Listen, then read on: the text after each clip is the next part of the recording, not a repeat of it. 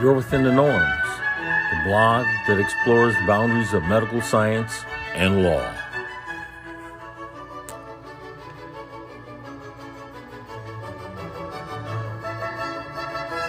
From the Arians Files.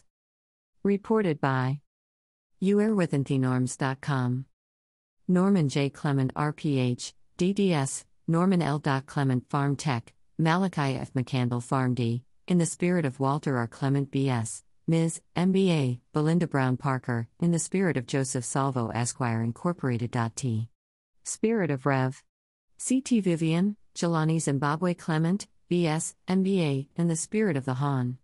Patrice Lumumba, in the spirit of Erland Clement SR, Walter F. Wren III, MD, Julie Killingworth, Leslie Pompey MD, Clinton Battle Jr., Christopher Russo, MD, Nancy Seafield, Willie Ginyard BS, Joseph Webster MD, MBA, Beverly C. Prince MD, FACS, Neil Anand, MD, Richard Call, MD, Leroy Baylor, J.K. Joshi MD, MBA, Adrienne Edmondson, Esther Hyatt PhD, Walter L. Smith, B.S., in the spirit of Bram Fischer, Esquire, Michelle Alexander, M.D., Kudjo Wilding, B.S., Martin Njoku, B.S., RPH, in the spirit of Deborah Lynn Shepard, Barris E. Muchett, Strategic Advisors.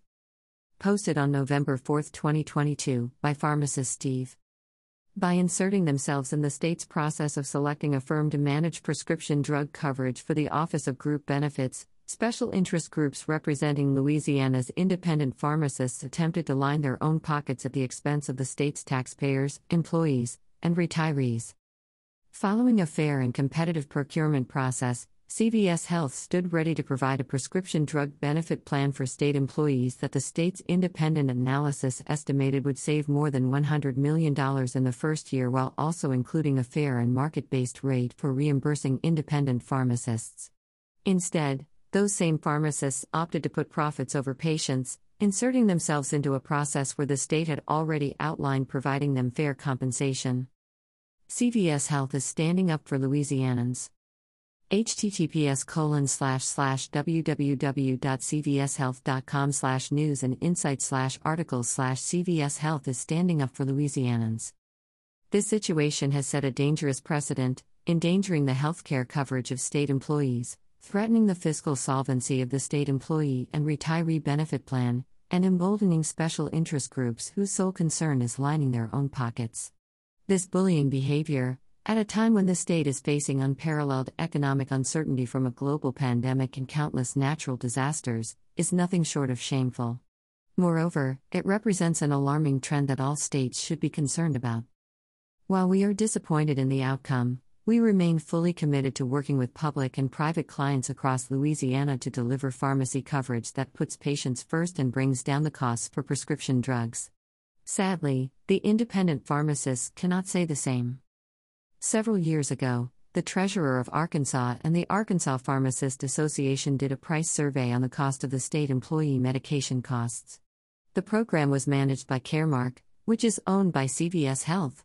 The survey involved 250 to 260 different medications and the prices that were being paid by Caremark to the various local pharmacies where state employees got their medications filled.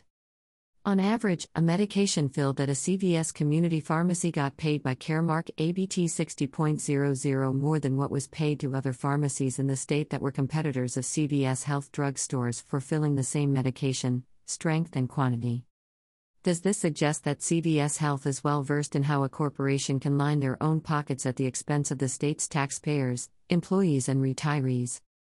There is 3 PBMs that control ABT 75% of the RX marketplace, both in what medications are covered and what they pharmacies get paid for filling such medications.